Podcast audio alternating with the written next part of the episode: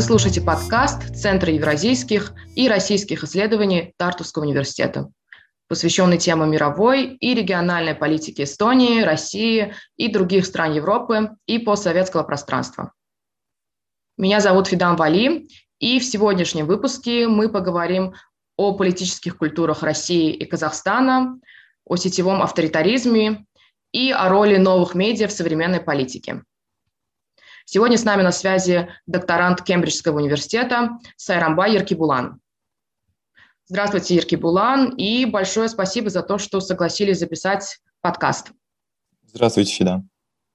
В сферу ваших исследовательских интересов входит сравнительный анализ политической культуры молодежи Казахстана и России – в первую очередь хотелось бы уточнить вкратце, э, как вы понимаете концепт политическая культура, э, как она формируется и как она связана с политическим участием? Спасибо, Фидан, за приглашение. Э, в моем исследовании я рассматриваю политическую культуру как совокупность всех действий и отношений граждан к политике, характеризованной Алмандом и Вербой в прошлом веке. Э, они выделили три вида политической культуры. Э, это приходская, зависимая и культура участия. То есть первая приходская – это parochial, то есть когда люди вообще не интересуются политикой. И второй э, тип – это зависимая, subject, когда люди знают, употребляют всякие источники Э, для получения информации о политике, но не принимает участие в политике. И третий тип – это participant, когда люди принимают участие в политике, голосуют, э, подписывают петиции и так далее. Вот. И в своем исследовании я, исполь... Э, я исследую, как молодежь использует социальные сети и интернет в политическом участии в России и в Казахстане. Под политическим участием я подразумеваю все политические действия, нацеленные на э, влияние э, к политическим институтам. И рассматриваю все социальные сети, которые распространены и в России, и в Казахстане. Угу. А, помимо прочего, политическая культура включает в себя э, эмоциональное отношение человека к политике э, и то, как это проявляется на практике. Э, скажите, пожалуйста, какова роль главы государства России и института власти в процессе влияния на политическое поведение людей? Какие механизмы используются в этом процессе в России и какие параллели можно провести с Казахстаном? А, спасибо за вопрос. Я бы сказал, что роль главы государства России и института власти эм, в процессе влияния на политическое поведение людей очень большая но это не означает, что люди в России покорны власти или, или полностью поддерживают власть. Последние политические события в России, особенно в частности протесты среди молодежи, да, они сигналят, что поведение нового поколения людей формируется современными тенденциями в мире. И в этом новые медиа, как социальные сети, играют важную роль. Но государства и в России, и в Казахстане уже давно мониторят э, просторы интернета. Например, согласно Freedom House, в 2018 году Казахстан приобрел автоматизированные инструменты мониторинга на 4,3 миллиона долларов для отслеживания признаков политического недовольства в социальных сетях, тогда как Россия использует такие инструменты наблюдения э, уже с 2012 года. Кроме того, среди моих респондентов было очень много разговора про, например, Кремли-боты, да, Нур-боты и другие примеры. То есть, когда государство отслеживает просторы интернета и использует свои боты а, чтобы проявить легитимность. Кроме того, еще, а, например, во время выборов, а, президентских выборов в Казахстане, государство использовало, то есть волонтеров, лига волонтеров в Алмате, чтобы противостоять, так скажем, простым гражданам. Да? Один мой респондент э, рассказал мне, что во время выборов э, вот, э, волонтеры э, этой организации получили по 20 тысяч тенге, чтобы э, там нажимать э, дизлайк в Фейсбуке, например. То есть у них была WhatsApp-группа, сидели вот в одном здании, и в эту группу в WhatsApp приходили какие-то посты простых граждан, которые писали э, отрицательно о результатах выборов, например. Э, в итоге все эти волонтеры они нажимали на кнопку дизлайк или там э, на пост или на аккаунт, и в итоге, когда в Фейсбуке э, такие дизлайки набирают где-то 10 или более э, э, штук, то есть э, в результате этот аккаунт или пост блокируется Фейсбуком. Вот такие действия. То есть таких примеров очень много со стороны респондентов. Я думаю, что э, и в Казахстане, и в России государство использует такие средства. Интересно, вот вы отметили Нурботы, Кремль-боты, угу. но насколько я знаю, то есть такие боты, они существуют не только в Казахстане и России, но также есть в Китае, в Израиле и в ряде стран с высоким уровнем демократии, таких как Великобритания, США. Как вы думаете, вот цели и задачи создания и использования этих ботов э, в столь разных странах, они одинаковые или разные? Вообще есть какие-либо различия?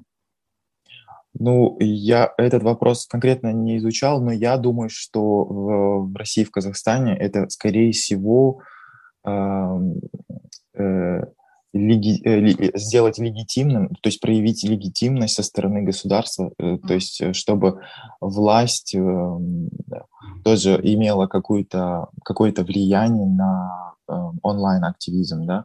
Uh-huh. А в зарубежных странах, скорее всего, это эм, так скажем, быть в курсе, что происходит в просторах интернета и в соцсетях и, и, конечно же, отвечать э, тем жалобам, которые проявляют граждане этих стран. Но в случае Казахстана и России это э, очень, э, на, то, то есть можно сказать, да, даже наоборот. То есть э, государство стремится, чтобы э, проявить какую-то легитимность и э, держать под контролем ситуацию. Так, да, да, держать под контролем ситуацию, можно так и сказать. Да. Угу.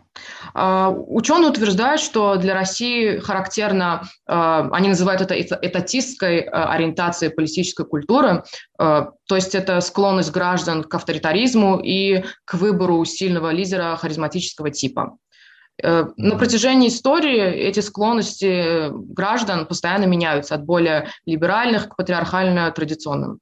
Э, в СССР, например, а, в отсутствии гражданского общества и независимой прессы удерживать патриархальные ориентации населения было как-то проще. Но в то же время, как бы, чем это все закончилось, это тоже всем известно. Mm-hmm. На сегодняшний день да. в условиях развития новой медиа, то есть где люди могут оспаривать сложившиеся устои, выражать свое мнение, ситуация, по идее, должна меняться. Э, хотелось бы э, узнать, происходит ли это в России, в Казахстане, и есть ли какие-либо новые исследования по этому вопросу? Эм, я бы сказал, что однозначно это происходит. Э, интернет, социальные сети, новые технологии, да, смартфоны, там, ноутбуки, всякие гаджеты дали всем возможность быть в курсе новостей в любое время и по выбору источника. Среди моих респондентов большинство молодежи читают новости в интернете и соцсетях. То есть ни в радио, ни в телевизоре или ни в прессе. При этом э, не только читают и узнают, да, смотрят, там, слушают, но и комментируют, пишут посты, лайкают, обсуждают, делятся на своих страничках, выражают свои точки зрения. И это все как бы в совокупности э, способствует к политическому интересу, знанию э, и еще в долгосрочной перспективе мобилизации. А насчет исследований я могу перечислить авторов, которые в последнее время э, активно исследуют э, вот такую тенденцию в России и в Казахстане. Это э, э, Косназаров, э, Николаенко, Нурмаков, Бекмагамбетов, Кудайбергенова, э, Макарычев, э, Шерстовитов, э, Денисова и так далее. Э, вот такие исследования в последнее время угу. можно наблюдать. А у вас тоже, по-моему, насколько я знаю, было исследование, э, где вы разделили, то есть вы исследовали, э, как молодежь использует социальные сети и новые медиа. Э, могли бы вы как-нибудь поподробнее тоже рассказать о вашем исследовании? Да, в прошлом году осенью я через Левада-центр и Центрально-Азиатский барометр получил, получил данные то есть я заказал исследование на тему, как молодежь и в России, в Казахстане используют интернет и социальные сети для получения информации, политических информаций и так далее. И результаты э, показали, что и в России, и в Казахстане э, молодежь использует э, соцсети, интернет, то есть ежедневно и, и более, то есть очень, очень часто, и, но использование соцсетей интернета именно в политических направлениях, да, политических, то есть для получения там, политического э, контента очень отличаются именно в частоте. В результате можно сказать, что можно проводить исследования на такую тему и в просторах интер- интернета среди пользователей соцсетей, чтобы охарактеризовать свои результаты на всю страну. Да? Uh-huh. Вот. И э, это только, то есть начало, а вот дальше э, по, по моей теме, как люди, как молодежь использует соцсети интернет, и почему некоторые используют, а другие нет, я еще не опубликовал, но я могу поделиться этим тоже, если хотите. Да, было бы интересно. А, я, я бы сказал, что э, молодежь и в, и в России, и в Казахстане то есть согласно результатам моего исследования, да, проявляет политическую активность не только в больших городах, как и следовало ожидать, но и в маленьких городах, и даже в некоторых деревнях. И в своем исследовании я как раз-таки вот разделил э, локальности да, на большие города, маленькие города и деревни, то есть села участие в политической жизни в интернете, которое может стимулировать участие в политической жизни вне сети, продвигается независимо от физического местонахождения молодых людей благодаря интернету и цифровым устройствам, ну, там, смартфонам и так далее. Еще выяснилось, что молодые люди в обеих странах используют независимые новые медиаинструменты, такие как Telegram, Facebook и YouTube, потому что другие э, э источники могут быть зависимы от государства, например.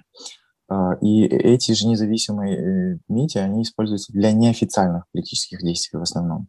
Тот факт, что Россия и Казахстан имеют одинаковую концентрацию собственности на новые медиа, может и стать препятствием для использования новых медиа вне парламентской политической деятельности. Вот. Угу. А, еще хотелось бы уточнить, какие конкретно медиа-источники вы анализировали.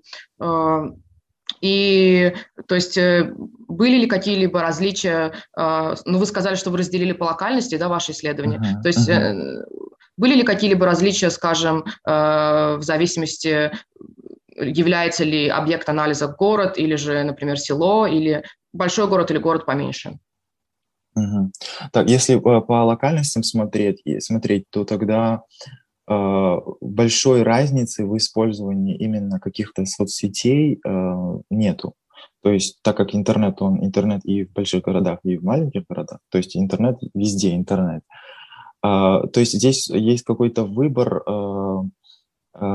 связанный с социальными, социальными сетями. Например, скажем, если люди хотят, молодежь, если, например, представители молодежи хотят быть анонимными, то они предпочитают, например, Telegram.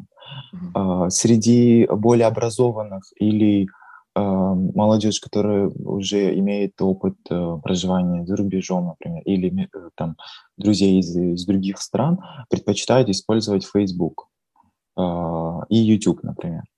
Вот, вот такие э, различия можно сказать, рассказать. Uh-huh. Да. Uh-huh. Uh, ну, то есть можно сделать вывод из того, что вы сказали, что новая медиа играет достаточно большую роль в процессах э, демократизации. То есть многие революции, э, оранжевая революция, например, в Украине, революция в Молдове э, 2009 года, mm-hmm. и также, как, например, вот нынешние протесты в Беларуси, они все э, прошли по, э, при помощи различных социальных сетей.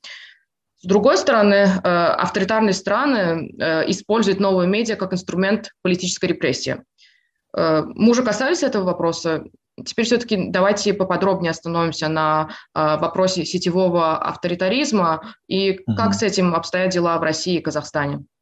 Угу. Как я уже сказал, и Россия, и Казахстан э, мониторят, мониторят да, интернет и социальные сети То есть что происходит, как граждане используют соцсети, интернет, особенно э, в дискредитации там, власти и так далее, в политическом плане. Э, по закону тоже всякие ограничения свободы слова и так далее. Это все является для многих людей страхом иногда выражать свои идеи и недовольство в полной степени. Вот, например, российское государство владеет ВКонтакте через Mail.ru э, групп, и выходит, кто использует ВКонтакте, они все под мониторингом в России. Э, в Казахстане такая же ситуация, то есть в Казахстане, если что-то какие-то э, то есть происшествия имеет место, то государство просто просит Российскую Федерацию э, предоставить данные. Кроме того, э, можно еще э, рассказать да, про сетевой авторитаризм. И вот насчет сетевого авторитаризма, это термин, который использовался Маккином в 2011 году, наблюдается и в России, и в Казахстане. То есть как государство контролирует, мониторит просторы интернета, социальные сети, а, то есть здесь большие данные и так далее. Это все, можно сказать, что происходит, да, в, и в России, и в Казахстане. Но несмотря на это, вот можно сказать, что молодежь находит какие-то другие альтернативные, да, можно сказать, виды использования этих социальных сетей интернета в политическом участии. Вот. Угу. А какие это другие виды? У вас есть какие-либо эм, исследования по этому вопросу? Э, да, я э, затрагиваю тоже эм, альтернативные виды исследований в своем исследовании, потому что я смотрю все виды политических действий, да. Вот социальные сети помогают не только в мобилизации, организации или осведомленности молодежи о политических событиях, но и способствуют формированию политического интереса, а также представляют новые возможности политического участия. Вот, как, например, хэштег «активизм» набирает обороты в Казахстане. Это когда люди находят единомышленников или похожие события, видео, фото, контенты. А, например, Э, есть хэштег Уян э, Казахстан, это э, Wake Up Казахстан, да? Угу. То есть проснись, проснись Казахстан. Казахстан. Да, проснись Казахстан, да. А, так как государство тоже, тоже следит, мониторит за интернетом, вот молодежь, активисты в частности, они стали менять эти хэштеги. Например, на Уян Казахстан добавили букву К, К, да, вышла Коян Казахстан, это как э, Rabbit Казахстан или Заяц Казахстан. Но это как-то вообще не связано с политикой, но сами активисты, они могут находить друг друга и делиться там видео, фото, да, контентами какими-то и, и историями. Вот. Под альтернативным политическим участием молодые люди подразумевали различные политические действия, такие как, э, например, развешивание плакатов на стенах, например, во время марафона в Алмате, участие в так называемых русских монстрациях. Я могу еще рассказать про это тоже. Давайте. Распространение, да, распространение политических песен, например, анекдотов, обсуждение политики с юмором, рисование граффити на политические темы, да, а, возрождение айтыса. Например, казахская песня «Жуе» система, да, переводится как система, в исполнении Мархаба Саби была отмечена э, как самая лучшая в плане демонстрации э, нынешней политической атмосферы в Казахстане.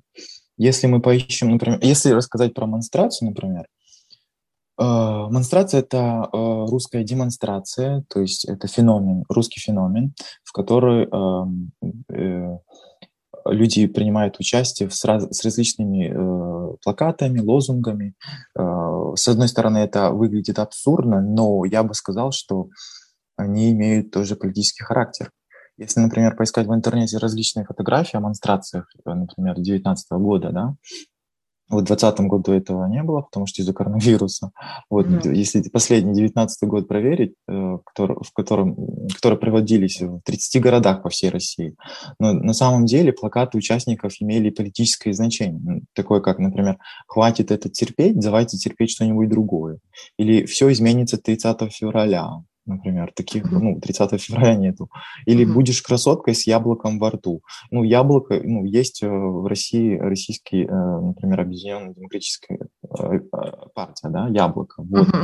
То есть таким образом можно предположить, что политически активная молодежь использует любую возможность, в том числе новые СМИ, то есть новые медиа, да, это интернет, социальные сети, для влияния на политические дела. Использование новых медиа в явной э, политической деятельности можно характеризовать как политический колизей, то есть как в Италии, да, в котором могут происходить самые разные действия, приносящие пользу многогранному характеру новых медиа. Вот. Интересно. И особенно интересно, интересный момент э, то, что э, люди деполитизируют, то есть э, лишают политического контента э, достаточно политические темы. Э, угу. И хотелось бы вас поблагодарить за то, что вы э, уделили время на запись нашего подкаста. Я надеюсь, угу. что нашим слушателям было интересно. Если так, угу. то оставайтесь с нами и ждите новых выпусков. Еще раз спасибо угу. и до новых встреч. И спасибо и вам. До свидания.